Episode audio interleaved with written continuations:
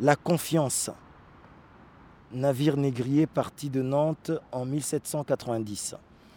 Les Jeunes Cousins, navire négrier parti de Nantes en 1755. L'amour, c'est curieux ça.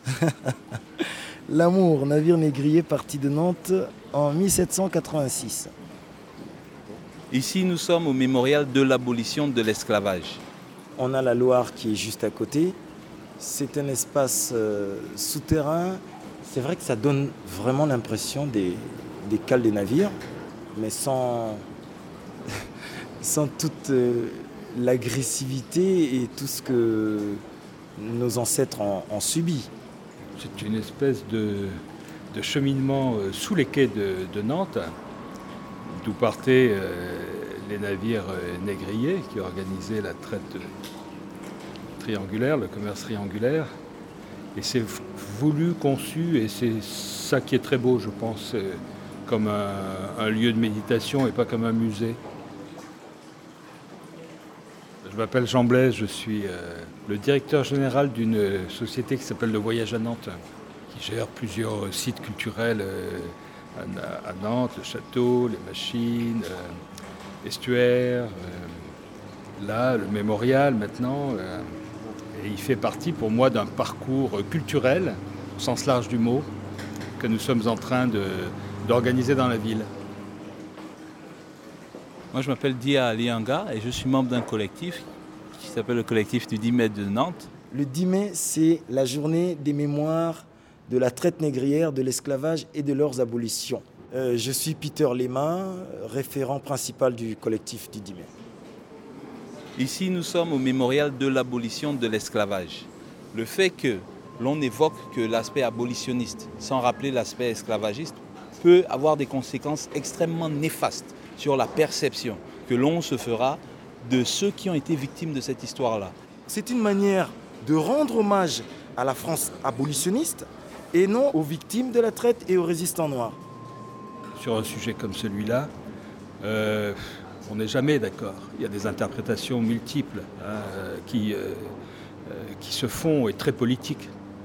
Euh, c'est un projet politique. C'est le premier, premier mémorial de ce type en Europe. hein. Peut-être au monde. hein. Ça veut dire. et c'est clair qu'au crédit de la ville, traiter d'une mémoire qui le plus souvent est tabou dans l'espace public en France est extrêmement difficile et potentielle source de conflits. Et cet objet, euh, dans, dans- dans son sens, euh, euh, mais même dans son esthétique, hein, moi j'ai pas peur de parler d'esthétique, il peut pas être remis en cause.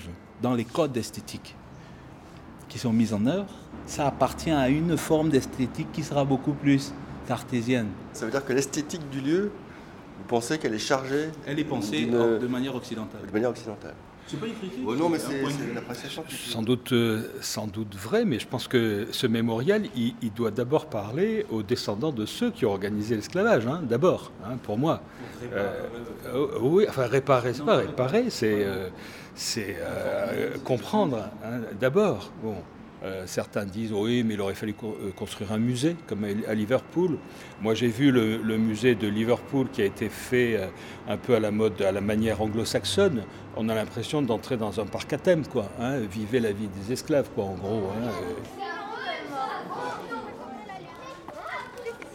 Je n'ai vu aucune citation du Code noir. Je crois que c'est même contraire à l'esprit d'un mémorial à l'abolition que de citer la structure qui, d'un point de vue juridique, a régi la société avant. Apparaître le code noir euh, ne veut pas dire que nous ressassons, nous incriminons, euh, nous faisons peur. C'est l'histoire. C'est quand même le code qui a régi euh, cet esclavage. Vouloir la paix sociale ne peut pas se faire à bon compte en parlant de l'abolition de l'esclavage. Sinon, ça fait que les jeunes qui sortent d'ici, qui sortent de ce parcours d'immersion, en sortent simplement informés de quelque chose qui est du passé, mais sans réaliser les implications que ça a dans leur réalité. L'entreprise Navire Négrier parti de Nantes en 1767. La Triomphante, navire négrier parti de Nantes en 1743. Le problème, c'est qu'en fait, il n'y a pas seulement la présence du mé- mémorial, il y a aussi des, des signes à Nantes, des statues, des rues. Et lorsqu'on parle de Villebois-Marais, qui lui est un commerçant d'êtres humains, qui est un criminel de guerre, eh bien on voit bien que la statue, elle est là à la place de la bourse du commerce. Alors que nous avons Toussaint l'ouverture, qui symbolise la victime, le résistant et l'abolitionniste, être dans un espace très lointain de Nantes qu'on ne peut même pas trouver, parce que ce n'est pas sur, euh, sur il y a de quoi se poser des questions. La beauté de cette ville vient de cette richesse, euh, de ce passé négrier, de ce passé euh, de la honte. Et cette ville devrait faire un effort pour être un modèle. Arte Radio. L'Élysée, l'Élysée, navire négrier parti de Nantes en 1817. Point. Comme.